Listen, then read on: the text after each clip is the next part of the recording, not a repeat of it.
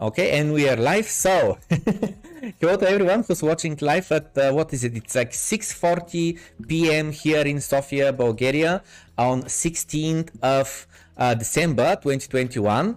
And Brenda is joining us, uh, um, uh, aka uh, Crypto Mom from Twitter. So, Brenda, could you please uh, start with who are you, where are you from, and what's the time where you are at the moment? Hello, thank you for inviting me to your um, beautiful um, uh, I think podcast. it's a podcast. Yep. Okay, yes, thank you. And I just want to say I go by Miss Crypto Mom on Twitter. Okay. And I am currently in San Antonio, Texas. I actually grew up in Kenya and I spent 18 years of my life. My first 18 years was spent in Kenya. Um, the next 10 years was spent in Europe, in Germany. Oh, wow. I spent 10 years in Germany, yes. And uh, now, and in 2004, we relocated to the States. My husband's American. I see, I see. Nice. Yes. awesome. Wow, that's a quite a uh, powerful story, I would say. Powerful background. yes, I mean, I'm I've lived in different continents and I love it. I love it. Yes. Crazy. Okay. It. So, so uh, can you please uh, just repeat like the, the, the amount of years until what uh, age? At what age did you move to Germany? I moved to Germany when I was 18. 18, I see. To study yes, or what? I actually, you know, they have an exchange program. yeah.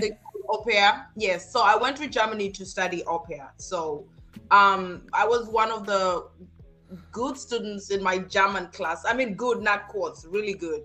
Um, and my uh, German teacher picked up how well I was, you know, really making an effort. And they, uh, when she went back, you know, they they sent some, you know, connected us with some families, and so I went to Germany. And in Germany, I met my husband. Actually, I met my my uh, in 1998. Uh, we had our first daughter, and she's the one who actually put me into crypto my daughter, uh, our oldest daughter is 23 and our youngest is 19. So, oh, yeah. bless them. Uh, so, so wait. So you you said that you met your uh, husband in Germany. What was he doing there? He was in the army. My husband oh. is a veteran. Yeah, he was in the army, and okay. he's uh, yeah. So when he hated, uh, I mean, when he uh, got out of the army, we we decided, hey, um, you know, we were gonna stay in Germany for a bit. So we stayed in Germany for about five five years after that. And um after that we just were like i mean the military was you know dod he, department of defense then uh, got us uh, uh, got him a good job in uh, kansas. So we moved to kansas in the cold and i don't like cold weather. I know you're in bulgaria and it's very cold in the winter. It is so, it yeah. is yeah. we have proper winter. It was just snowing the other day. Uh, i had to put the winter tires on Oh yeah, I can't. I I, I did uh, winter and I was done. I didn't grow up in winter. Um, I don't. We don't have seasons, so I was ready to move to Texas, and and Texas has been amazing. I love it. How is Texas? What is the weather like in Texas year around? Uh, San Antonio is. I mean, for people who are not used to hot weather, it gets really hot in the summer. How hot? Really, oh, um, over. I would say over thirty degree. Uh, um, thirty Fahrenheit, 30 degrees. How much is that in Celsius though? We work in Celsius here. Oh, you guys are in Celsius. So wait a minute, it should be 100. No, no, no. I think you. Oh, I think you flipped them. Yeah. okay, 40. How about 40? Okay, 40, 40 Celsius. Yeah, it, it, it, yeah, yeah, yeah, it's at that point where you, you literally feel uncomfortable hot. Oh my God. Like, I, I've been to Dubai one time and stuck at me at 40 degrees and i was like but now in texas it's different it's not at to where you can't it's kind of also you know it's humid but it's just it's it's sometimes too hot but yeah we we, we got used to it okay okay and what about the winter what's the winter like Oh, winter is people are wearing shorts in winter. We had that storm last year. I mean, this year was it this year in February where we had the fast snow uh, snowstorm in in, in uh, Texas. But other than that, that's probably the one time in 11 years I've seen something like that in winter. Okay. Okay. And do yeah. you do you at all like move states or did you just like go to the to Texas and just stay there the whole time?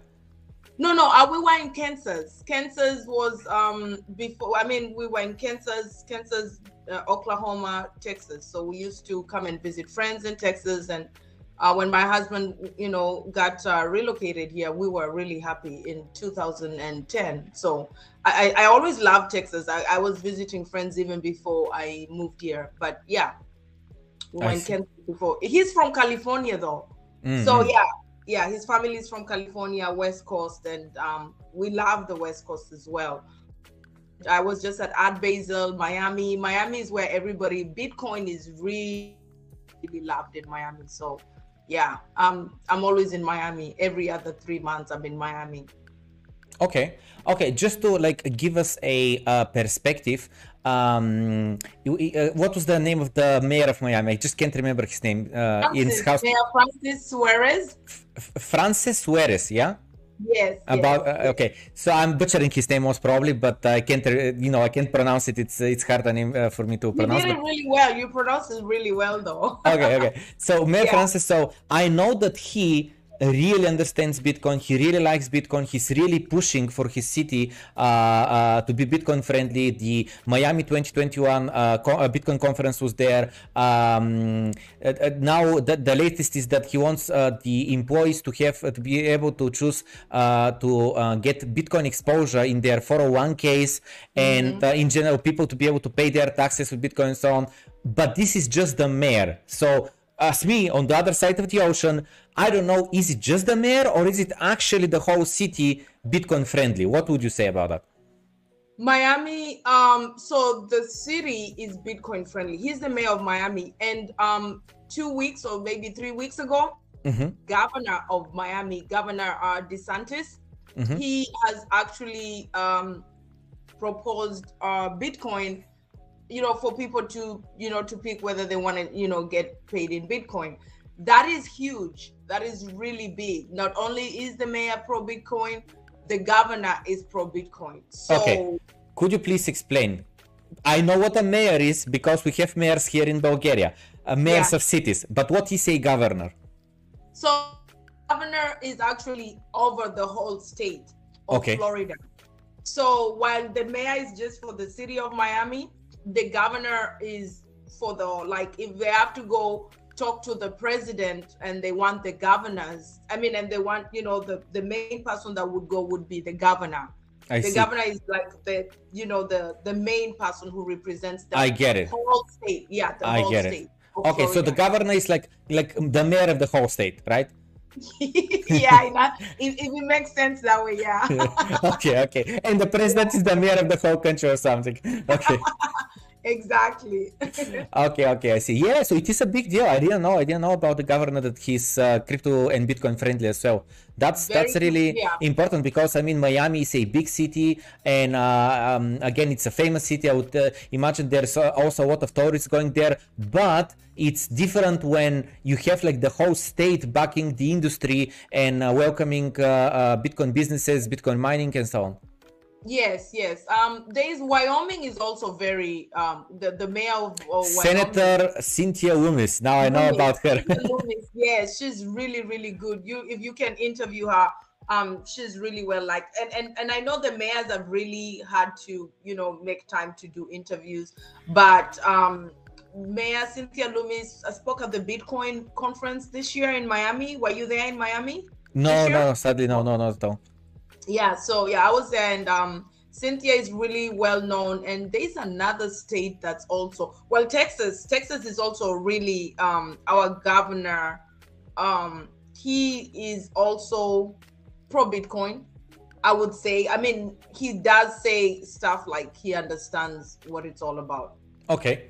Okay listen i want to ask you one question that is a the standard fit from people who haven't done their homework on crypto and so on. One of the uncertainties about crypto and about Bitcoin is like, what if they ban it? So, from your perspective, mm-hmm. is there a chance that Bitcoin specifically would be banned in the US? I mean, not a thousand years. Mm. Why would they do that? Mm. Why would you? You cannot close the door to innovation. Um, this is a new gener you know it's a new revolution. It's a digital revolution. This is like introducing vehicles in the 1920s like the ford model. It's like saying no to ford. Why would you do that? It makes no sense. Anybody that's stifling innovation is um they they don't want to get ahead. They don't want to they don't want their people to get ahead. Bitcoin is freedom not just for for everybody. It's for the whole nation. It's for i mean it's just a lot to do with with with a digital currency that allows you to be able to work for yourself if you if you may. Um send remittances like when i i mean when i send money to my family my my parents live in london i am now able to just you know i set my parents up with um with metamask and they have ethereum and they have bitcoin and they know what to when to receive crypto and, and, and move it to transfer it back to their bank versus having to use Western Union, having to use um, other remittances that we've been using that take forever. Wire transfers take forever. Why would we want to be stuck with that? Innovation is good for every country. I, I was uh, literally uh, mind blown when I realized, you know, these Bitcoin ATMs, right? The machines yeah where yes, you can yes. put in paper money and it makes you a paper wallet and sends you some bitcoin there and the other yes. way around is it gives you a qr code and you send the bitcoin there and gives you the money the moment of realization for me uh, i mean i had multiple many realizations with bitcoin but one that happened this year that I literally was again blown away by, by Bitcoin and about remittances uh, uh, uh on the topic of remittances that you just mentioned was that mm-hmm when someone, let's say is in El Salvador or you uh, uh in US in Texas, and you go to one of these machines and it gives you a QR code to send Bitcoin, what you can do is literally give me this QR code through Viber, WhatsApp, Twitter, like it doesn't matter. And I can pay the bill, I can send to this QR code, and then you get the money out of the ATM, and it happens like that. Well, if I want to send money from Bulgaria to US, it's gonna take most probably a week or 10 days, which is like yes. crazy. Yes, and, and I'm glad you say that because I, I come from a background of traditional finance. I've been working for the last 16 years. Um, not just in banking, um, 11 years with um, um, you know, Fortune 100 bank, and I was also in and um, real space for five years before that. Everything moves if you compare that to what is going on in decentralized finance it's snails it's everything is like a snail space. It's just moving very slow. Um versus you come to decentralized finance and you figure and you find out that wait wait a minute. If i can send a thousand dollars to my parents in two seconds why am I, why I'm taking 24 hours to send it, you know, just to get it to where it needs to go. Um, so that realization that you had, I had that realization last year when my daughter introduced me to decentralized finance and to, you know, how what you know what Bitcoin is doing. The countries that are banning Bitcoin are um, afraid of change. They are I, I don't know now i know i know china is doing it i know india is doing it and i know they're doing it to introduce their own stable coin which is if you like you know if you like to you know control then yeah they would definitely do that. But other than that i think what el salvador did was like one of the best things that could happen to any country and i hope a few other countries uh, follow in into what they're doing so your daughter introduced you to bitcoin and then also to defi is that correct Yes, I had the whole training all like bam, bam, bam. nice. Yes. Okay. So, yes. so can you tell me the story? Like, uh, firstly, let's start from your daughter. Like, when did she and how was she introduced to crypto, if you know by any chance? And then uh, tell me, uh, like, from what angle did she approach you uh, uh, about crypto? Was she like, oh, this is amazing investment opportunity, or was it like, this is really cool tech, let me show you something? Like, how did it all happen? I, it's actually a very funny story. So when um I knew about Bitcoin actually in 2012, Okay. Um, and I even tried to buy in 2014. And my thing, I think because I've been working in the bank, I want my banking mind always thinks I want I want money, but I want to spend money and buy this crypto or digital currency, but I also want it to be as liquid as fast as possible. So I was thinking of ways. I was wondering why is this Bitcoin not able to be liquid? Back then, it was just like people are wondering what are we going to do with Bitcoin, you know? So fast forward, my daughter goes to college um, in 2016, and she's studying computer science. And I know your what your background is in software engineer, right? You are a software engineer. Awesome. So yeah, yeah. she yeah so she was studying something close to that and she didn't like it. She didn't like uh, computer science. She didn't want to become a software engineer and she said um i I'm, I, don't, I don't think this is for me. So um she decided to um and also her friends introduced her to blockchain technology. One of her friends who's actually a software engineer with verizon like one of the best engineers.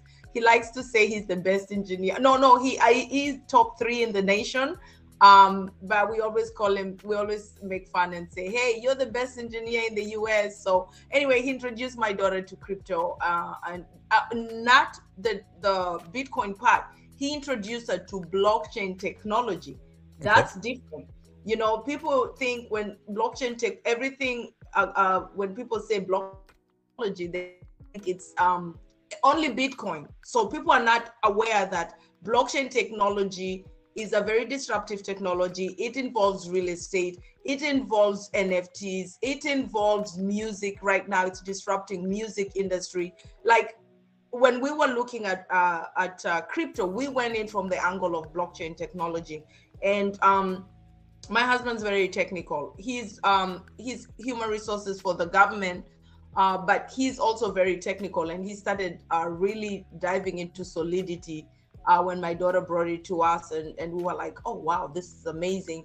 Um, like you can do build smart contracts. So uh, last year when the market uh, did you know when covid took place and everybody was like oh my god oh my god.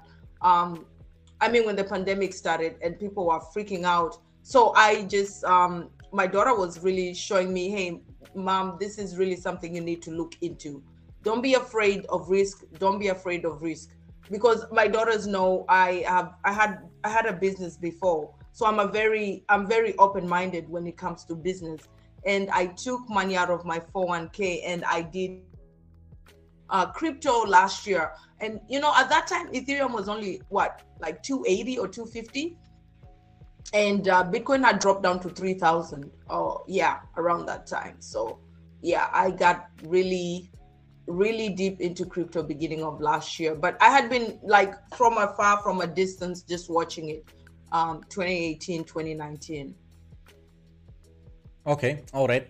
So you uh, therefore um, in the previous cycles 2013 2017 you were staying from the side but you you did know about crypto about bitcoin. You were trying to buy here and there but you weren't like that confident as you were uh, back in 2020 and obviously now in 2021? Oh no, I wasn't confident at all at all because even my parents were telling me, um, you know, hey, someone introduced, you know, they were having people in WhatsApp groups introducing people in crypto and then becoming scammers. There was a lot of scam around Bitcoin and i wanted to stay clear away from that. I was like why are people scamming people up with just using bitcoin to scam people? And you remember the silk road also back in um 14 it was known as you know it was it wasn't a good thing for bitcoin at that time. You know they were using bitcoin to say bitcoin is used only for drugs or for you know illicit activities. But um yeah so for me i stayed away because i mean my profession is banking uh, you do have to learn that you know some some of those currencies are used for things that you couldn't be clear near. Okay. So, yeah. You know what? I think this is a very good topic uh, to discuss with you. Um, could you please um, like explain in uh, you know simple English language? Uh, what I mean by simple is like not terminology whatsoever, please, or to the minimum uh, yeah. about the banking system and yeah. when you make a wire transfer what exactly yeah. is happening and in what way let's say a Bitcoin transfer uh, is better or faster? Because I remember there was this tweet just uh, um, a few days ago about comparing Visa with uh, Bitcoin, and a lot of people would like to say, "Oh, Visa does a thousand or five thousand transactions per second," and the guy was saying it doesn't do the transactions. It approves the transactions, and there is a big difference. While in Bitcoin, every 10 minutes you have X amount of transactions settled, mm-hmm. and it's completely different settled from approved. Correct. Okay, so could you please like start from the uh, from the basics? Like how does the current banking uh, within the country and internationally transfers work? Um. So, so for example, I have eight thousand dollars I want to send to family in London, right? Okay. I have to go. I have to call my bank, and okay. I have to have you tell my bank I want to do an international wire transfer and then to approve anything over 10 anything under 10,000 is not going to go um like they're not going to hold it and and make a big deal out of it but anything over 10,000 um is actually not every, anything under 10,000 is okay to send. Um do you mind if i take a break real quick?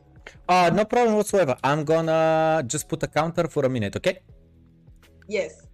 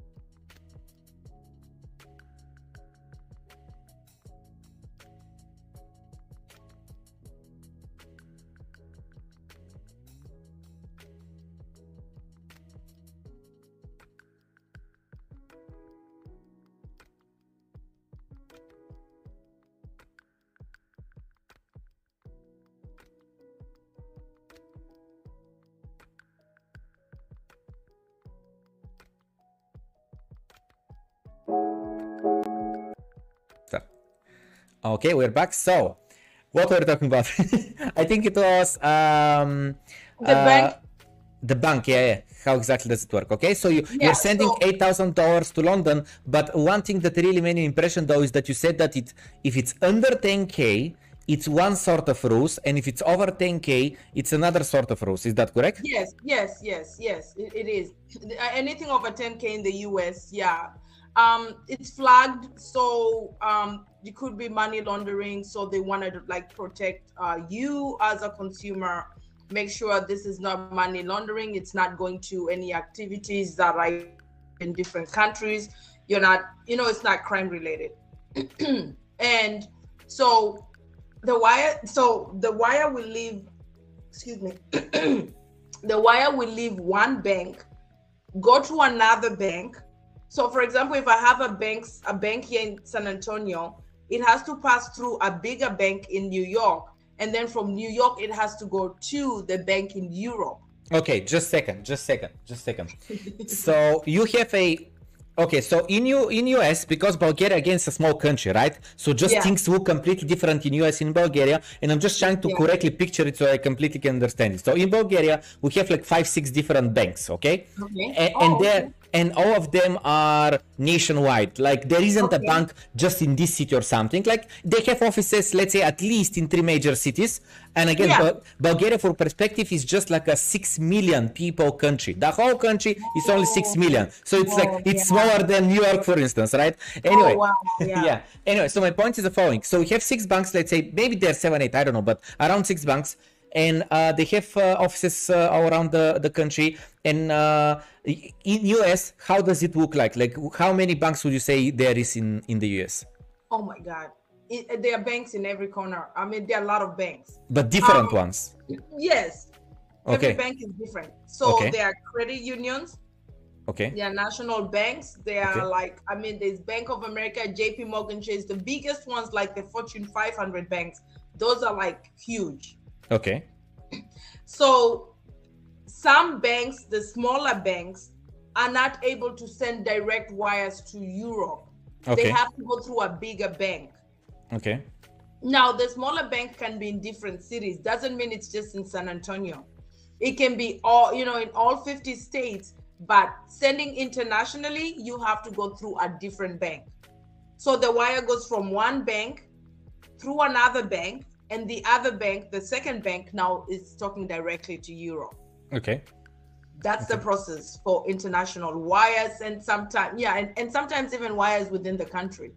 Okay. Um, versus if you do that with with crypto, all you need is one address. Send me your wallet address. For example, Plamen, you send me your wallet address, and I send you your BTC. If I if I owe you BTC, I'll give you like a thousand BTC. You'll get it like right away. yeah. Not so, not so with the monetary um, system here because I just think it's very old and clunky. Some things and the rules. Oh my gosh, it's a lot of rules. Yeah. Okay. Well, I I would imagine just because you know it's um it's like th- like that with a lot of industries, but I would imagine especially with the banking industry there is this uh, there is this saying like if something works, don't touch it, right? Because you don't want to break it, right? You don't want to be the guy who Yeah, broke it. if, if, it, if, it ain't, if it ain't broke, don't fix it. That's Exactly, exactly. yeah. Yes. So so so my point is that I I get it why there uh there, there could be a lot of um uh what's the word in English conservatism or something you know being conservative about uh, touching uh, stuff that already work but at the same Yeah. time when you whack any innova- any innovation like Yeah. you're just stuck in the past. Like uh, you're not actually uh, uh, building anything any better uh, um, uh, features and uh, service to your customers as you could be as you just said in in defi. Like uh, in crypto in general like you just can't keep up with all the protocols and all the fancy stuff that they make every day. Literally every month there is a new groundbreaking uh, protocol like the latest one was uh, this uh, what was it called? Uh, i don't know like was it defi 2.0 or was it uh, uh, what was it called? Uh, again like 2.0. yeah exactly exactly. And the self hosted liquidity or something like that where the liquidity is uh, self owned liquidity by the protocol and so on. My point is like this thing did not exist three months ago. A year ago uniswap like it had like uh, 30 million uh, volume or something and now it has billions every uh, every month. Like it's just crazy how fast it advances and to me the most beautiful part of that is that it, it's not made by a company. It's not like, let's say, JP Morgan staying behind it and having their own team of developers. You exactly. just literally people from all around the world, including, let's say, me, I can develop a DeFi proto- uh, protocol, I can deploy it on Ethereum, and then people from US, from Australia, from Canada, from Germany, from UK can just use it. They're free to use it as long as they have the Ethereum, obviously, to use the network. When I came in, it was mind blowing I I was I was I was blown away. Like how what who even came up with this? Like DeFi or even even NFTs. NFTs have changed people's lives. I know people that have become millionaires just on NFTs that they put $300 on, $400 on. It's it's a it's it's like it's a gold rush. It, it feels like this is this is the moment where it's groundbreaking, revolutionary, DeFi, Bitcoin, digital currency. We are at the ground. Anytime there's a new um new kind of thing, the people who get in first are on the floor, like the people who got in into the internet in the 80s, those people are well off. They the you know the billionaires, the Gates and and you know the Amazons. Um so this in what is happening right now is mind blowing. Okay. What people are building is revolutionary. I mean, I'm talking to founders. Uh, uh, one founder that I think he's a genius. He's doing an options trading platform on Avalanche. Um, and then we have I um I acquired our, our DeFi protocol, and we're bringing sports fantasy betting to crypto. So um, it's just amazing. A lot of things happening in this space. We're going to get into the we've gotten into the contemporary art industry, and um, we're doing you know the and the uh, volume on OpenSea is higher than it's ever been. I think it got to what 10 billion in OpenSea volume. Um, and uh, crypto in general is is is just right now, like you say, the the things that um, people are doing and the tokens last year was only 5000 when i when i got in. The tokens now or maybe 4000 the tokens are 10000 10000 tokens. Each token is different and not every token is going to make it out of the 10000 but the ones that are in the top 1000 are revolutionary revolutionizing a lot of a lot of groundwork a lot of things Okay, let's let's talk about NFTs. Sorry. no, it's fine. It's fine. It's absolutely fine. Absolutely, yeah. Uh, carry away. Don't worry about it. So let, let, us dive a, a, bit deeper in NFTs. Can you please uh, uh, uh go in the uh, following uh, order? Like, what is an NFT? Let's go through that just like the basic explanation. And mm-hmm. then like uh, you said that uh, some people made a lot of money uh, out of nfts like how? Why? Well uh, like uh, what happened to these nfts why did they appreciate so much in value? Or uh, and also let's um, um, dig a bit deeper into um, who can nfts be useful for uh, in terms of let's say a community or an artist and so on and then completely separately i would really like for us to go a bit deeper into uh, that uh, uh what was it called? Fantasy uh, something something oh. betting platform. Yeah that's yeah fantasy sports uh, fantasy sports. Okay so i'll start with the nfts what are nfts nfts are unique digital assets on the blockchain. Okay. Um some people are saying, oh, this is just a JPEG. It doesn't mean anything. It's a unique JPEG. It has an address, your name.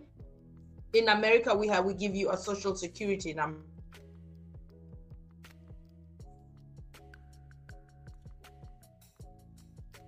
So you get that you buy, and it has only your social security now. It has it's just once it's minted on the blockchain, nobody else will have the same exact asset like you have.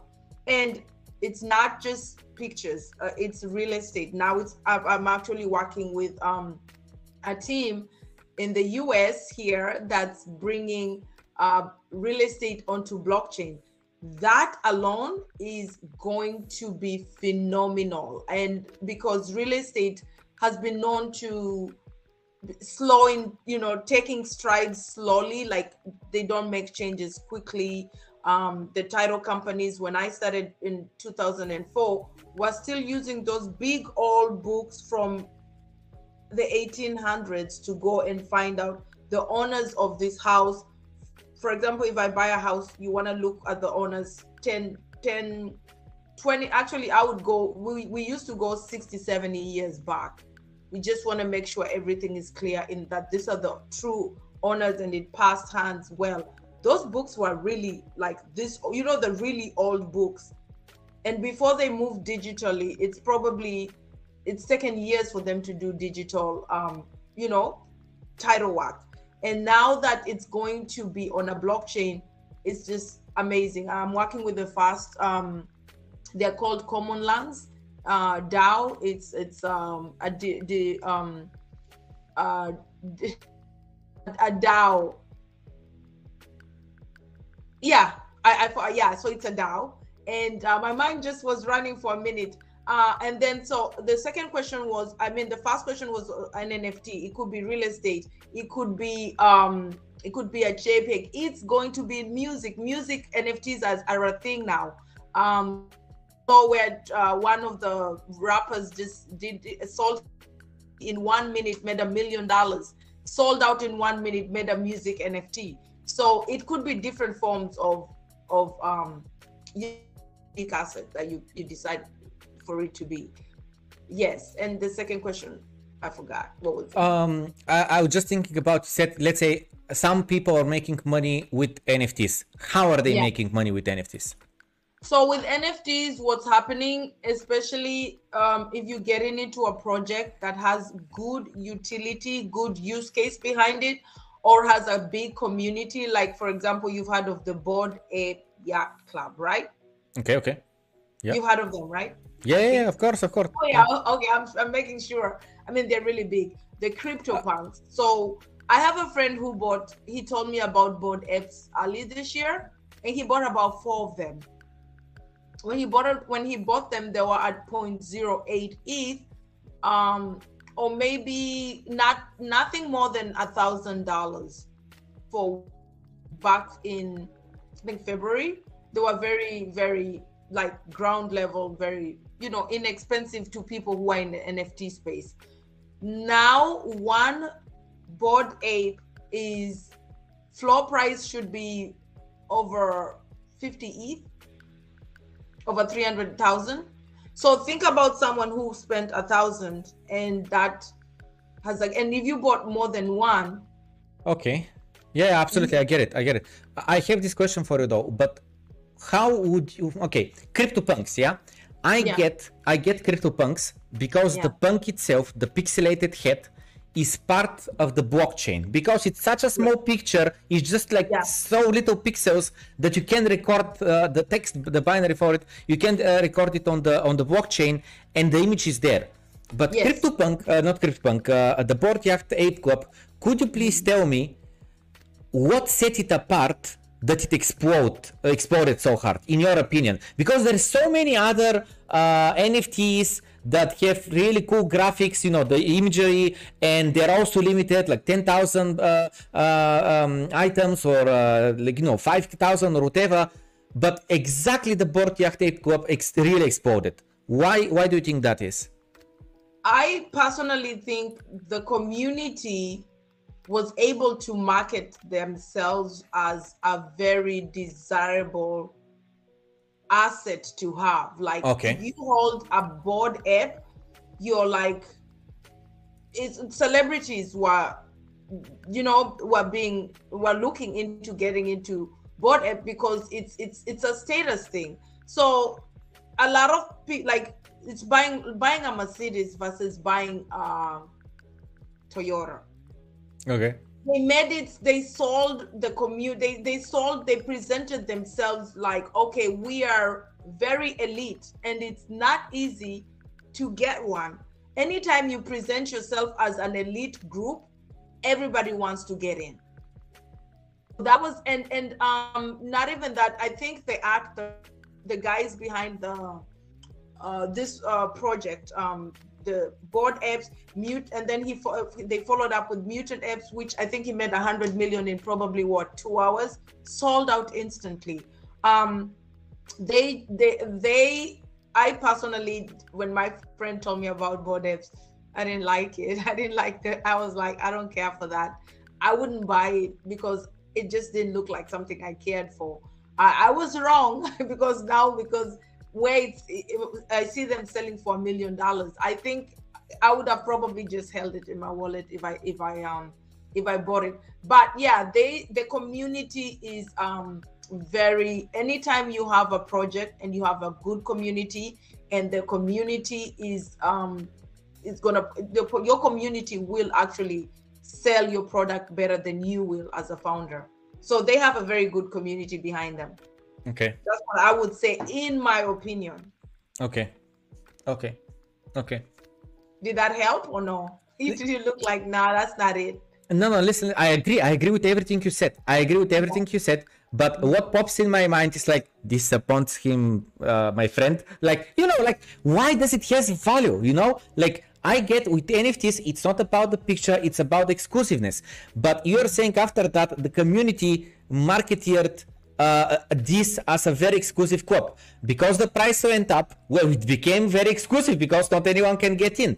And around uh, uh, nfts the thing about it is that you can do a login system the same way that you log in with your profile in twitter and i cannot log in with your uh, profile because i don't know you know your credentials. The same way with nfts you can uh, verify that you own the nft on your address by signing uh, a message with your metamask or whatever. So this way you can create like a discord channel or whatever where only the token holders will have access to. So i get this part as well. But again though to me um, uh, i'm just wondering like there must be something else around the community not just let's say the name or let's say uh, the picture. It must be something else. Like for instance if you tell me that let's say um, uh, tell me a famous uh, what was it called? Lebron jones? Le- is it lebron, James. Yeah, LeBron James.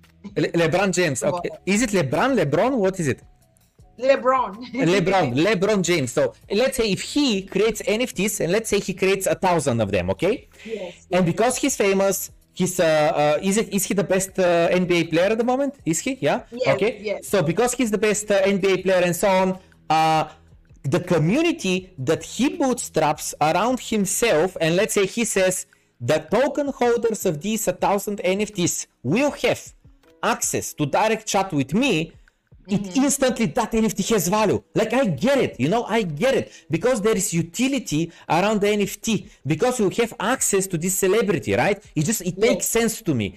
But Yes. with CryptoPunks again, the make sense part for me is that the CryptoPunk picture itself is on the blockchain, which is very uh, rare. Uh, and it's a very old NFT. It's uh, from back from 2017 or something. Yes. However, yes. It was however, the fast one. It was the first one on the um blockchain. Right right. However though the uh the all other nfts that come after that like i'm just i'm not sure where the value comes from. Like do, do you remember just recently uh, ashton kutcher and uh, mia kunis i think it was? Yeah, yeah, yeah, Uh, yeah, yeah, they yeah. created that stoner cats uh, uh, uh, animated tv show. And my point is Yeah. they created nfts that people buy them in order to be able to sponsor the show right? And now there again i get the value because these two celebrities are saying we have a project idea. We need the funding. Please assist us people buy the nfts they get the money they realize the project however on the secondary market the people who hold the initial nfts can flip them for higher price because Correct. people want these nfts because they want to be able to say i supported this project so i get it Yes. I get that as well. But again, all of other NFTs that do not have like a you know like a celebrity behind them or a project behind them or a community, but not just community that market themselves as oh we're very exclusive. Like I can say my Bulgarian community is extremely exclusive, and I highly doubt that my NFTs are gonna sell for 50 Ethereum. Okay? Okay, well, you know what? I, I forgot to explain. Okay. They have a movie deal.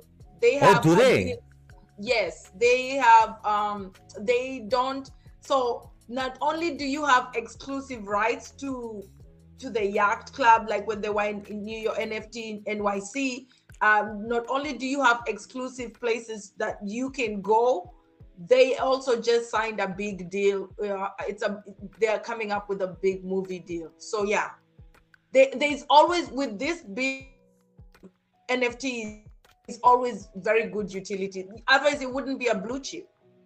I mean, nobody will be running to buy it if the community. That's why sometimes you gotta go into Discord and figure out what's the big deal. Like, why is everybody so hyped this about this project? So in Discord, you get to know like why they hype, what they, are they saying. They have the announcement section. I have a way of just going. I may not join Discord, but um, sometimes I join just to read the announcements. And when I read the announcements, I'm like, okay, I see what they have going. Okay, then it's for me. It's not for me. And you know, I go in or I go out. Okay. Okay. So do you do agree with me that NFTs must have something behind them. A community but not just a community oh. that want to claim oh we're exclusive. Like no you must be doing something. You must bring some value. And and to be honest with you right now it's a gold rush. Some are claiming that they have utility or use case but if they don't have a track record the ones i represent have all use cases. And they have all um been doing this like Boss Beauties. It's on my twitter bio Boss Beauties has been doing um, bringing women into tech for nine years. So and uh, Women and Weapons, uh, one of Gary Vee's favorite projects. Uh, Sarah has been an artist, on just minding her own business, just selling her art, um, and way before she got discovered by Gary Vee. Um, another one is for kids. It's bringing young, young, you know, 13, 12, seven we have a seven year old uh, gamer a youngest gamer the youngest gamer. Um i don't know if you know rowdy rogan. Are you into gaming at all? A bit not too much though. Okay so we have the youngest gamer also involved in this in this uh, project for educating young people educating young kids about the metaverse web 3 um, we have a 13 year old who's a genius. He hosted nft uh, Basel in Miami, like arena with 5,000 people. His father is advisor to Mayor Suarez. Um, his name is Nabil. I've hosted him on Twitter Spaces. You need to bring him on your show. He's smart, very smart for a 13 year old. So educating that, yes, I believe it's educating young people about the metaverse, getting them ready because they are growing up in the new internet. The new internet is Web 3. Web 2 is kind of now going to be slowly going away when our young people right now grow up, they're to know um, digital currency more than paper notes. When you were growing up and I was growing up, everybody everybody knows, you know, cash money, paper notes. Right now, everything is digital. 10, 15 years from now, these kids will not not even see any banknotes anymore because we're all going to be digital. So we have to prepare the next generation for this digital revolution that they don't get left behind especially underrepresented. And that's why i'm passionate about what i do. Every project that i align with has to have utility. Okay. Can we um then uh okay okay. So before i, I get to new questions i, I wanna i wanna dig a bit de- uh, deep uh, deeper into what is the word Basel? Like what does that even mean Basel? I can pronounce it but i don't know what does it mean That's a very good question. That Art Basel has been around for a long time. I found out about Art Basel when I got into crypto. Just okay. like I'm finding about DeFi when I got in, you know, when I really started digging into projects like Chainlink, what they're doing, and um, you know, you know, you find out about, pro, you know, protocols that are doing amazing things in the space. So yeah, Art Basel has been around for a while. no, no, no. Okay, okay. Thank you for saying that, but I didn't know. I didn't know what the word Basel. Just Basel. What does it mean? And uh, someone in someone in the chat said frame, like a like oh, a frame for a paint. Yeah, I think I so. I think this is what they said. We have a chat. Yeah, we have a chat on YouTube. Yeah, the live chat. This one I'm looking on the right side from time to time. I'm reading the chat. Yeah. Okay. Well, tell me what the chat is saying. I hope I'm not boring. no, not at all, not at all. They're just uh, uh, climbing in the conversation, uh, uh, asking questions, commenting, and so on. So um, uh, it's enough for me to be distracted. I need you focused, okay? so. Okay, so you don't want me reading the chat. yeah, it's half in Bulgarian, half in English, though, so you won't be able to Oh, understand. yeah, all. yeah. Uh, Okay. I, I mean, want- I don't want to be boring. I Yeah. don't want to be boring. You're not boring. Don't worry about it. Uh, so um, let's go back then to the. Um, I, uh, before we move on, I wanna go back to the uh, a question that we uh, didn't. Uh, uh, uh, exactly, exactly. Could you play, please tell me, like, what is that? Uh, what problem does it solve? To whom uh, uh, uh, is it a solution for, and so on? I'm actually very excited to talk about it. Okay. So I um I went into a project last year and they were doing prediction pools. Prediction pools is um they predict the price of Bitcoin and the price Ethereum within the next 48 hours or the next 72 hours. If you have your prediction, well, tomorrow Bitcoin is going to get to 50,000, um, then you are in a pool with the rest of the people. If your prediction, the top three people get the right prediction and they get a percent, an APY off of what they put in, in initially. So this project, I, I got in and I wanted to switch it up some, make it more exciting. People liked it, but it got very expensive on Ethereum. It got very expensive on Ethereum. Uh, wanting is just to do prediction pools. So uh, the founder is actually uh, became we became very good friends, and that's one thing I do when I go into a project. I make sure I know who the team is. I've never been rug pulled. I've never lost money like someone is. I put money in a project and they take away. No, the banking person, the banking in me makes me really analyze a project well before I go all in. So I met. I mean, I learned about this founder, nice guy, Simon. We became good friends. Um, he's the one who actually bought the four Bored Apes. Let me just say he's done really well this summer in NFTs. He's um, done really well. So uh, he asked me if I want to take over the project because he got busy doing, um, you know, he's enjoying life. He's, you know, made good money this year. And I says, yeah, of course, I'm going to take over the project. So we changed ownership and um, I brought in a professional, former professional poker player who's really, really good at what he does. I brought in an advisor for that lives, um, grew up, lives in Las Vegas, very good in, um, in you know, betting, betting life. And betting means like fantasy football, soccer. Um, Eh, soccer is, you know, eh, soccer is well known in, in your country, I'm sure. What yes, we call it football. In Bulgaria, we call it ah! football. Okay, it's not soccer. It's called you know football. Do you know what?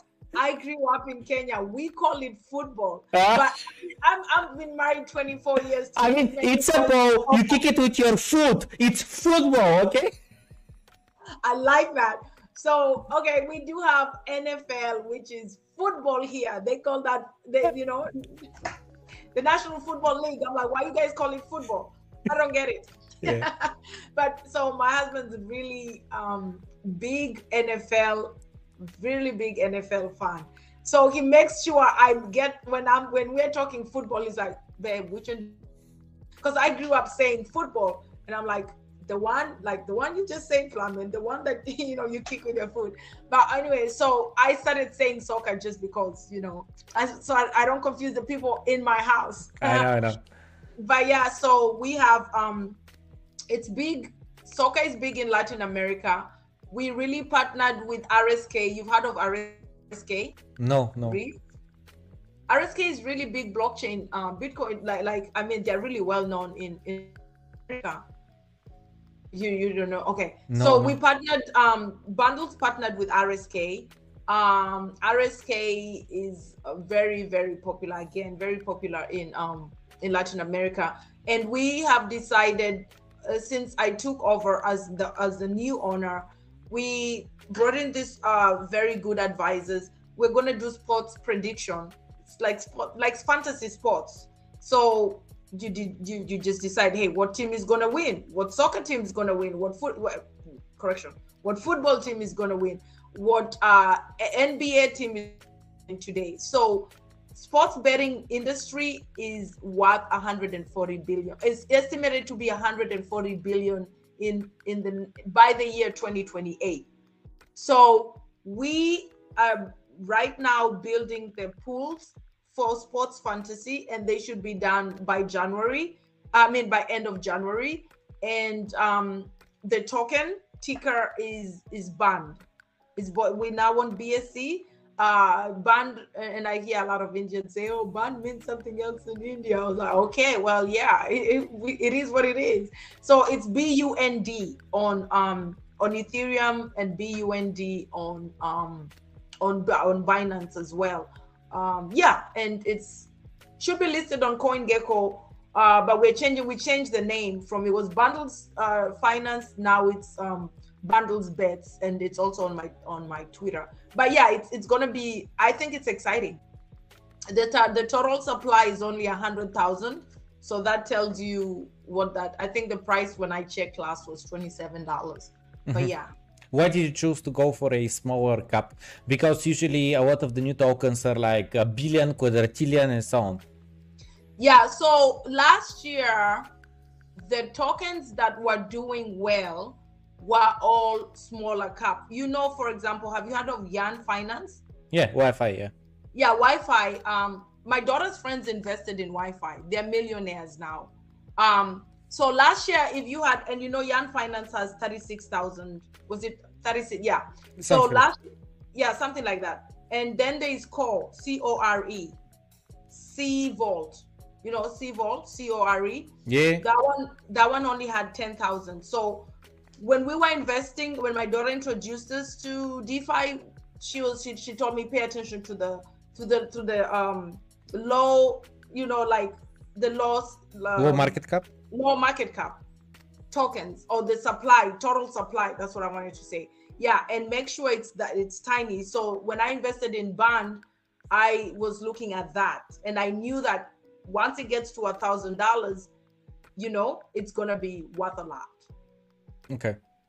Yeah. Okay. All right. So Basil, let's let's uh, let's go over. uh, do you want to take a small break? Yeah, yeah. Okay, let's I take. always want a break to drink water. okay, okay, just two minutes to get some water, guys. Just two minutes. Okay, thank you.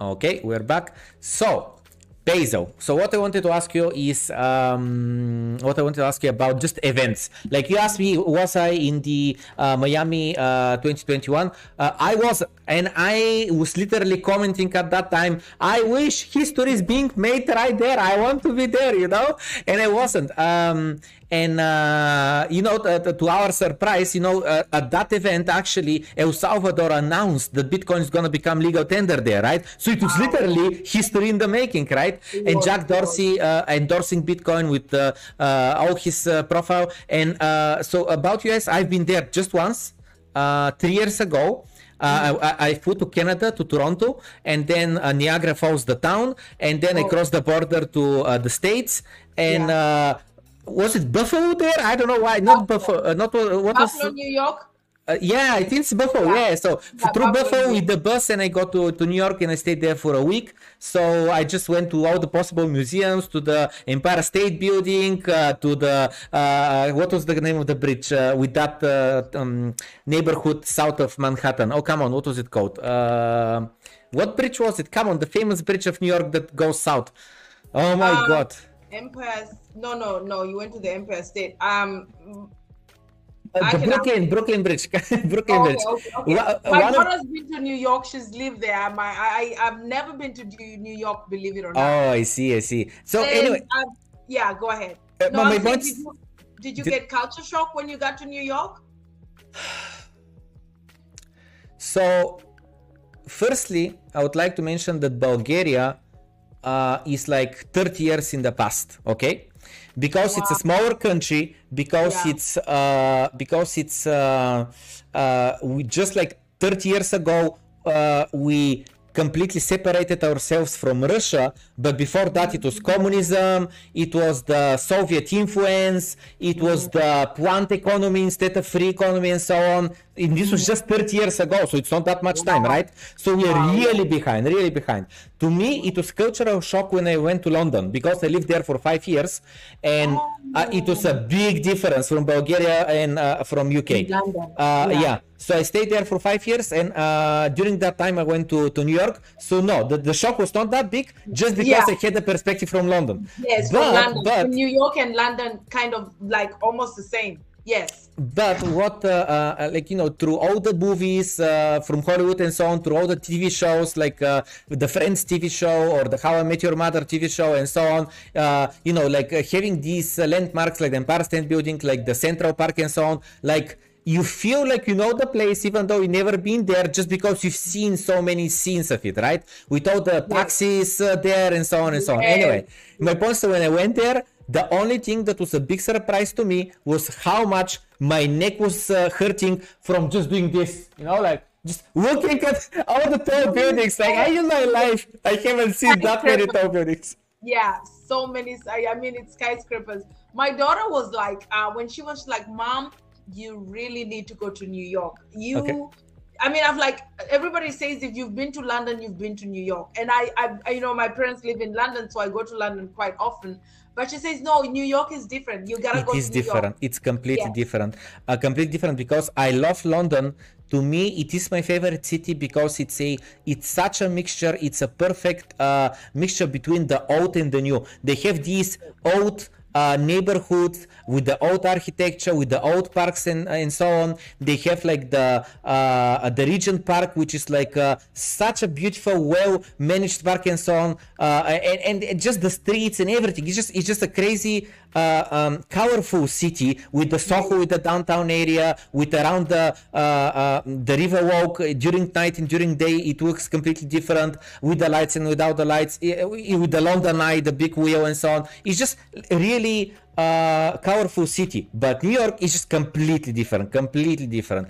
Uh, I, I, would say that no, like you, you can't say that if you've been to New York, you've been to London, and the other way around. Like no, they're completely different cities. Really, uh, I'm glad you say that. Um, yeah, a lot of my daughter said the same thing. She's like, "Mom, no, it's different." Have so you I'm been to London, by the way? Oh, my parents, my parents live in London. Yeah. Oh, I see. So you go, oh, you went multiple times. Yes, my family lives in London. Yeah. I so they relocated from um, Kenya, and uh, all of them live in London. Except I have one sister who's still in Germany. I see. Okay. Mm-hmm. And and and, and know what? The, the other thing that was okay that really impressed me, and you know, like going from Bulgaria to London, I was impressed because it was again the cultural shock, like such a big difference. But after that, I didn't have that many places or things that I've seen that really impressed me, that really left a mark on me, right? However, in New York, again, one thing was just the skyscrapers. For yeah. instance, Toronto in Canada, it was like, oh my god, like it's such a shitty city, like, and they have this tower there, you get on it, and the view is just shit. And the wow. only thing that are you serious? Yes. What are you? Do you like Toronto? Toronto? what? Is that how you felt about Toronto? uh, okay, because I've been looking forward to going to Toronto. My best friend lives in Toronto. So are you kidding me? Yeah, I mean, listen, listen. I was th- th- that was my first North American city that I experienced. Okay, so you have oh. extremely large boulevards, right? That made yeah. me an impression. But other than that, Toronto is a normal city, you know, like there is like the poor neighborhoods, the rich neighborhoods. Uh, there is this big tower, you go on it. There is the American food. Oh, I went there to uh, Hooters for the first time. In Europe, we don't have and Hooters, was okay? serving you chicken wings with little tiny shots, right? that, that I got a burger, but, but the, the chicks were really hot, okay? The so the, the waitresses. Mad, but the yeah, I was, I was, um, I, I when the first time I went in, my husband, I think we take this to go. I don't know if I want to stay here, but yeah. So, um, nothing wrong with um being, you know, uh, you know, serving food in, in in the way they serve food. It's it's an attraction for guys. So, it is anyway so my point is that toronto uh, for the first time i saw like the extremely large uh, wide uh, boulevards of uh, North America. For the first time, I saw the uh, uh, hot waitresses of, uh, um, of Hooters, yeah. and the CN Tower was such a disappointment, but Niagara Falls, I really liked it. New York really impressed it, but I started this whole thing about being impressed because Uh, in Bulgaria, the majority of museums are really really small. Like they're the size of i don't know like two three flats. You know like i don't like 300 square meters. It's like nothing. They're extremely small majority of the of the museums. And when i went to london I was so impressed by their museums. Wow. The National History, the, the, the Gallery Museum, the uh, Albert and Victoria Museum, the Science Museum, all of these museums, they're free. They have a tipping jar. That you can tip on. They have the how's it called uh, the uh, cafeteria where you can purchase stuff. This is where they are getting their money other than obviously government subsidies. But my point is that what I love about UK in general is that the museums are free, and in my head they must be free. You cannot put a price which is like a wall that only whoever has money can go over. Uh, so all museums has to be free and in uk they are. And again they're really large. Like you know the size of these museums. Oh and, and they are, yeah they look so good. Yes the architecture of the buildings is amazing and they're like the national history museum you can literally spend the whole day there the whole day there. Anyway but my point is that i was impressed when i went to new york because their National History Museum was next level. And I did not expect they'll be able to see a next level museum after being in the museums in London. Yeah, I was, I was really impressed.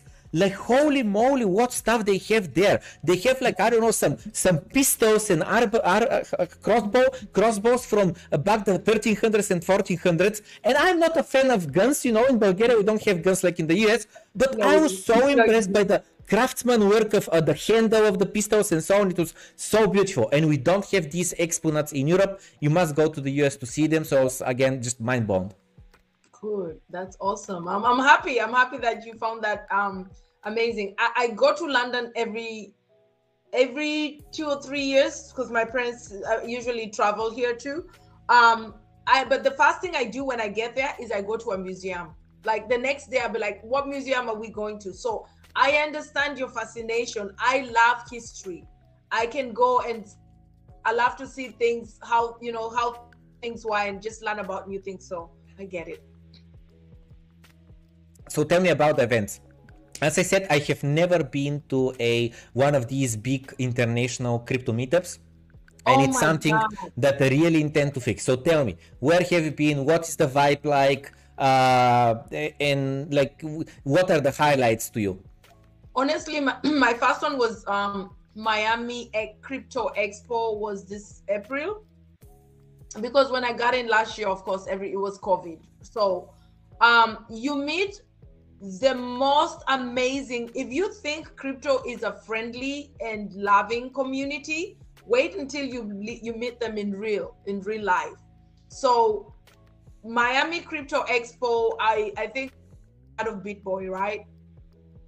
Bitboy, bitboy yeah i know i know i know. Bitboy crypto of course yes. Yeah yeah so we um we met the influencers and you think they're like when you meet them in real life they're very nice down to earth friendly people so uh, I think I got starstruck when I saw him. I was like, oh, there's Bitboy. My daughter's like, come see Bitboy. And I was like, oh my God, oh my God. He was really nice. So you meet a lot of these influences that you see on, like, I they probably will will will be like, oh, when I meet Plamen, maybe you know, you know, he's really nice, down to earth. That's how crypto is. Everybody's friendly, everybody's nice, and the meetups just, uh, I just, it's too, it's it's exciting. Everybody's excited because it's a new thing, and everybody who's here now is just you know enthusiastic about the space. I've been to um, so I went to my which was just NFTs, mostly NFTs and Bitcoin. I I, I think it was yeah Bitcoin and NFTs. Um, and then I went to Miami. The my TC was the biggest one I actually was helping out in the event. So I got to meet all the big names. I got to meet the founder of eToro. Um, I mean, I, I met um, I, I, met Mayweather in person. I met um, I was actually, you know, on on the stage getting getting them ready. I mean, getting them ready to get on stage. So I was helping at that event, and it was like one of the most amazing events I, I've been to. And then the next one was um, Art Basel. So yeah, it was how really good. How was it at Art Basel? Oh my God, a lot of people. The lines, the lines were long. Like you have to be there early. Luckily, I was a speaker, so I was able to bypass the lines. But people were in line. Like the Bitcoin conferences, if you're if you're going to one, you have to be there early. The lines go on for days, like not days, but you know, I'm exaggerating, but they're very long. Okay. Everybody's excited. People are coming from all over the world to come for this one event. So yeah, it's exciting. You should come to one.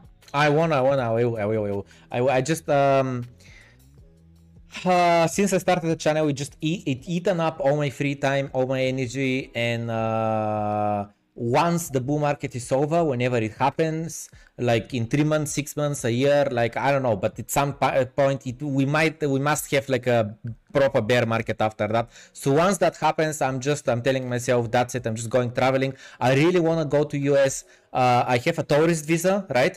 And I re- yeah. uh, so the tourist visa allows me to stay there for three months uh, on a year, I think, something like that. Yes. So I really uh, want to go to US and uh, just uh, do a really large road trip. You know, start from New York, go down, go through Miami, cross the country, go to the West Coast, go to California, go north, maybe go to Canada, to Vancouver, go uh, to the east, back to Toronto, something like this. Uh, just like no, the whole continent, and then uh, the other place that I haven't been, I really wanna go to is uh, Southeast Asia.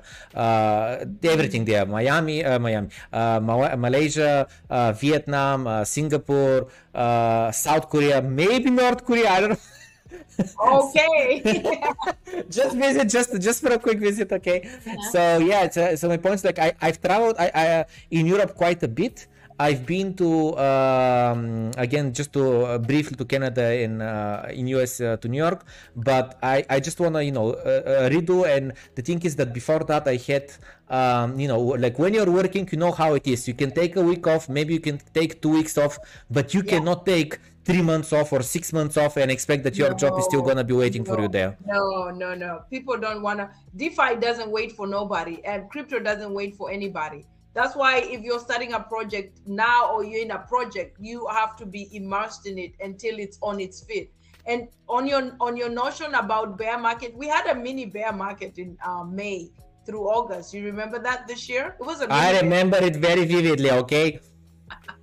Everybody's portfolio was down 80%. So you're you're you're not no, you're not too um, you're not the only one. No, but listen, listen again. I I, I told you, uh, I think to soft stream, but I told you that I started investing in crypto back in 2017, so yeah. four years ago. And when I started investing, the price of Bitcoin was uh, 3,000. But I just started investing just a little bit, just a little bit. And the more the price was going up, the more confident I became. Okay, okay, you know, I, I the, because the more I learn, right, about crypto and so on, and I start investing more and more and more, and pretty much it turned into me buying the top of the bull market, right? Because we finished at 20,000. And then from 2017, it took uh, until 2020. So that's three full years. I've been underwater for three years. So the bear market now during the summer, six months, like that's nothing, you know? Nothing. Oh and the my thing God. is, so you were underwater for three years. Wow. From 2017, I, I was underwater in 2018, 2019, and until 2020 December when it started escalating. Oh. Wow. A lot of people, what, sorry? A lot of patience. Yeah, a lot of patience, yeah. That's amazing. Yeah, but it's not just patience though, because it was literally a belief. Because during yeah. this whole time, I continued, I go to work, I pay my taxes, I pay my bills, I pay, you know, I, I put money aside for food, and the rest goes in crypto, right? And I was doing that not just because of patience, but also because of uh, belief an understanding of you know how important it is for the decentralized uh, decentralized revolution actually to happen you know? And i was feeling like i'm assisting it because if i'm not buying if other people are not buying bitcoin is not gonna drop to 3000 it's gonna drop to zero. Uh, ethereum is not gonna drop to uh, 250 you said or 100 dollars it's gonna drop to zero you, you know? Someone yeah. must buy it in order to create that price floor so it stop uh, stops uh, uh, decreasing in value. So again I, I i was just feeling like this is so important. Uh, I don't know if it's gonna succeed, but I must put money aside. I must invest. Wow. I must assist. Yeah. So and now this summer, like yeah, sure, we dip 50% of Bitcoin and more on other altcoins, but but I already majority of my purchases were back in the day, like a few oh, years yeah. ago. So I'm still in profit, right? Okay. Yeah. Regardless of that, though, I'm still dollar cost averaging every uh, first uh, um, uh, day of the month, I'm putting a thousand dollars and I'm putting it in crypto every first of the month. Like wow. my salary comes, I don't cost average. My salary comes, I just buy. I don't care what's the price. I really don't care. Is it sixty thousand? Is it fifty? Is it thirty? Is it forty? I don't care. Wow. I'm just gonna buy more. That's amazing way to look at it. I really love that, Plamen. I mean, I dollar cost average on tokens. I like honestly, and so excuse me. Are you only doing that for uh, Bitcoin? No, no, no, no, no, no. I have uh, like about 50% of my portfolio is in Bitcoin, about 30% is in Ethereum, and 20% is uh, in a lot of tokens. Like you, you mentioned YFI earlier, I have YFI. I have Chainlink, the Oracle, I have Uniswap, the Uni token, I have yeah. Aave, I have Compound, I have uh, uh, some Solana, Sol token, I have Avalanche, I have CRV, I have like oh, about 20 yeah. to 30 different altcoins that I believe. In NFTs, I have uh, about five different projects that I bought a few NFTs from them. Oh, okay. I'm curious to know which ones. uh, the first one was crypto, uh, crypto uh, cupcats, mm-hmm. cupcats, cupcats. It was cupcats. Like, have okay, you heard of them? Copycats? No, no, no. Cupcats, cupcats. So they're cats in a cup, okay? Literally, like you have a cup. Cup cats. It's a cup and you have a cat in it. Yeah, I have to show okay. you. They're extremely cute. And the thing is that the uh, creators of them are um, how do I say it's these um, uh, people who actually created merchandise as well. So they actually have like you know like they're creating physical uh, physical house uh, uh, physical yeah. uh, merchandise with the uh, just a second. So I'm opening here on my second screen. Let me share the window just so you can see it. So mm. I just like it's gonna pop on your screen. Do you see it? Yeah, wait, it's coming. It's loading, presenting. Is it there? Yeah. Top NFTs. Yeah, just second, just second. I'm gonna open the website. So this oh, is how they oh, look I like. It. I see it. So what is the floor price?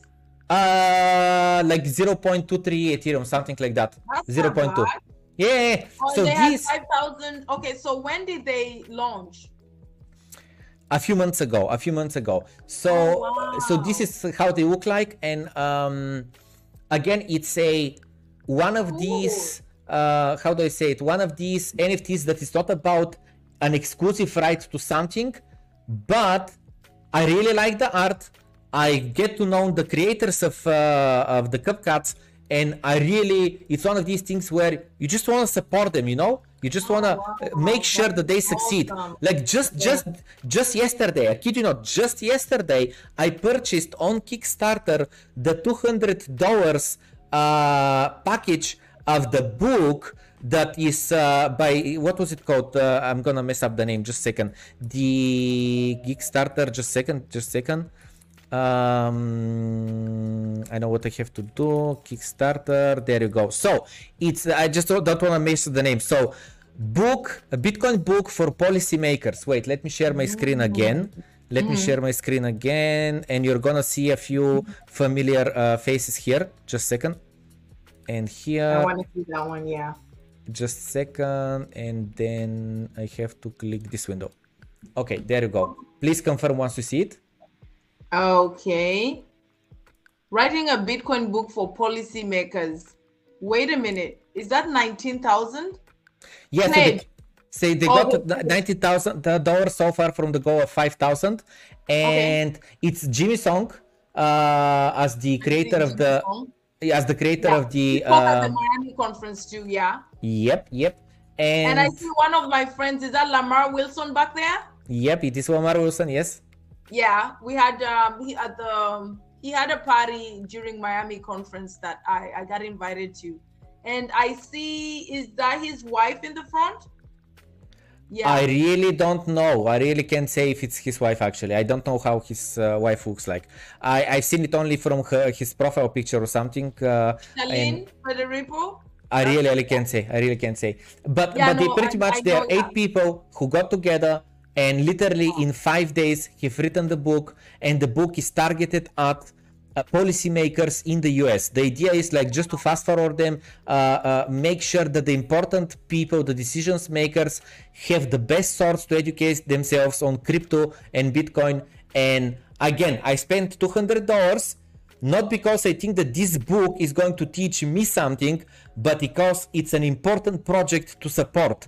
And at the same time, uh, yeah, sure, I would like to have a copy of the book and I'm gonna read it. But again, awesome. it's not like I'm buying it like a um, like a study book or something that I expect really to learn a lot of things. I'm gonna read it just for the enjoyment of it. But Yeah. it's an important project that I feel like it must be supported.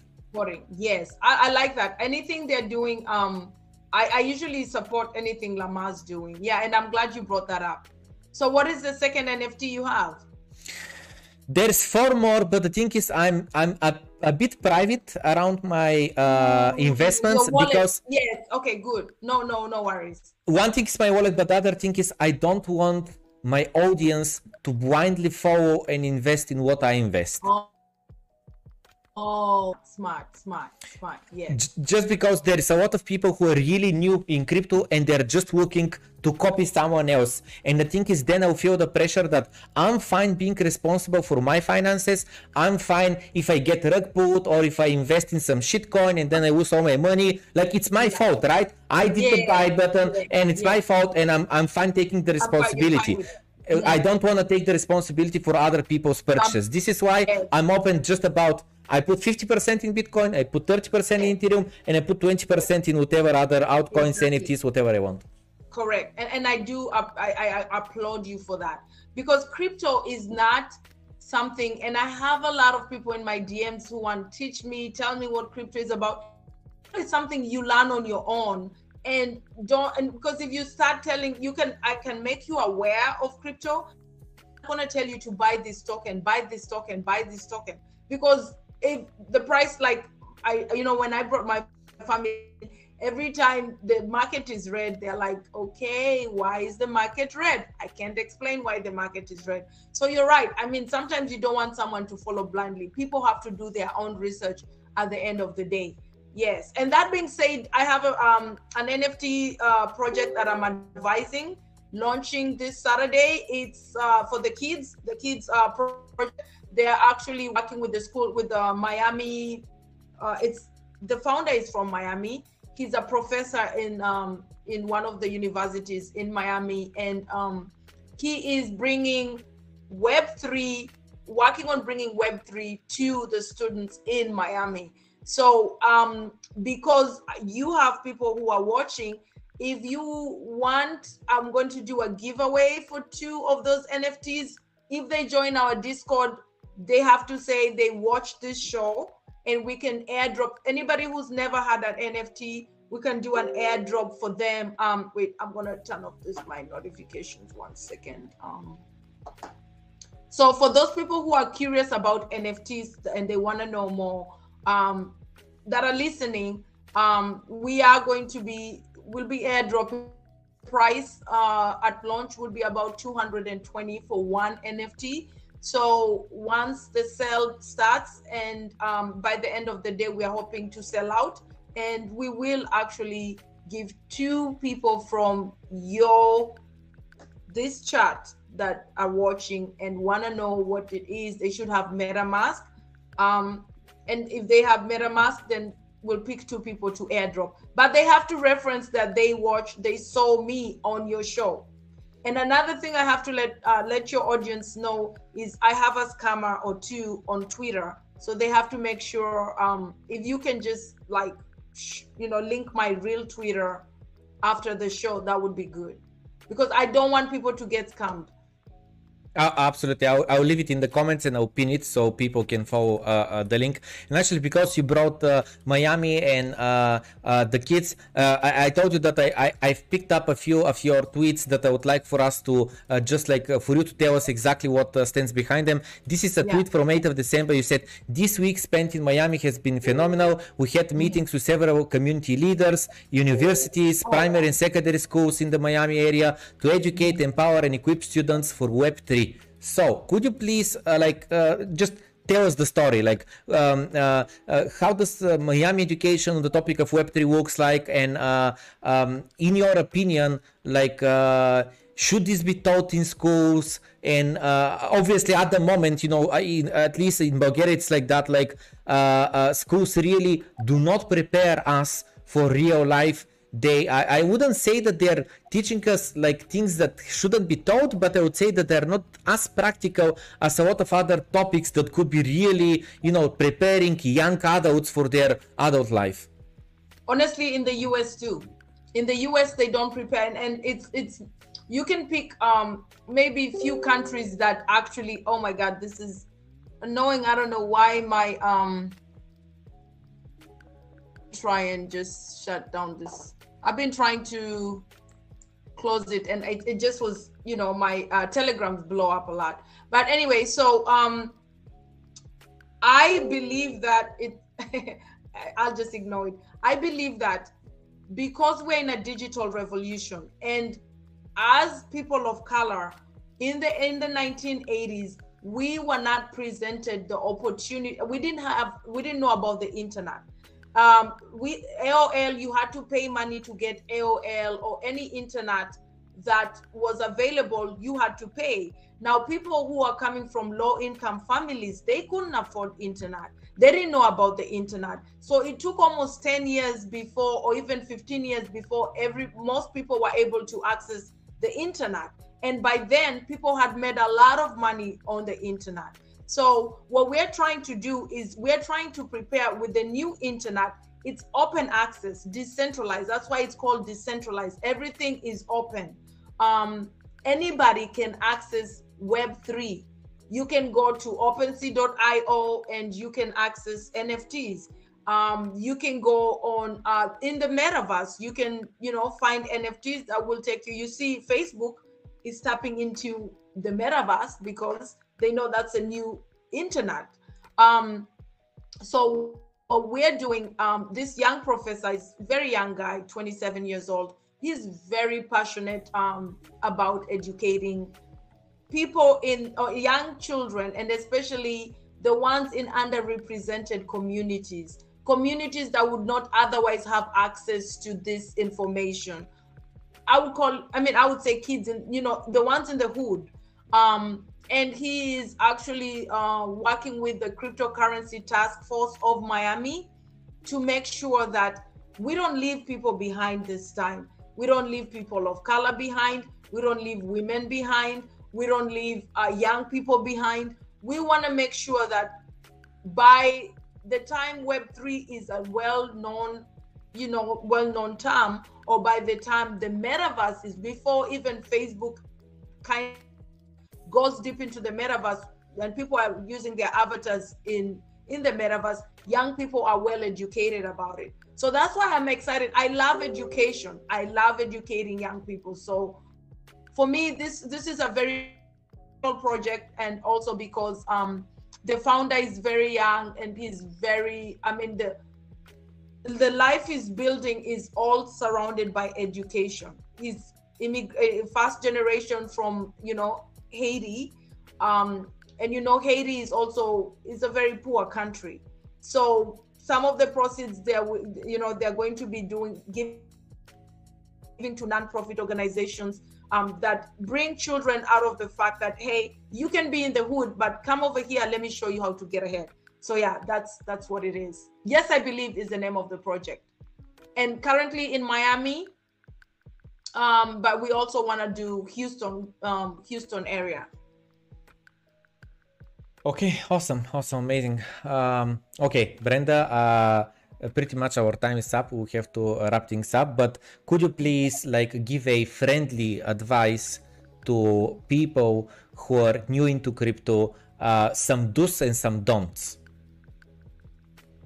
okay so do's i would tell you to research um, just because an influencer is tweeting about a project doesn't mean you should ape into the project because some of the projects that you're aping into are probably at the top i would just probably look on CoinGecko, check check um you know check the total supply, the kind the market cap, go into their uh, Telegram, see what people are saying about the project uh, before you go into it. Um, because some you can learn a lot on Telegram actually.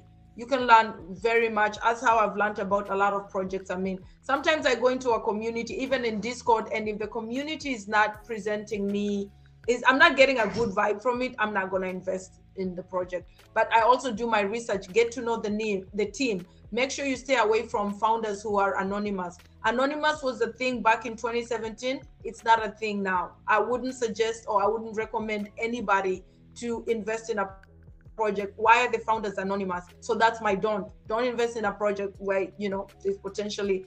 I just think it's potential for rug pull if I don't know who the founders are. Okay. All right. Thank you. Thank you so much for your time. Uh, thanks to everyone who uh, stayed until the end. I see. And uh, so, yeah, we'll see each other tomorrow at uh, the Daily Show. And thank you, Brenda, again for visiting us in Bulgaria. Thank you so much, Plamen, for inviting me. It's been an awesome talk. Thank you. Have a good evening, guys. Bye.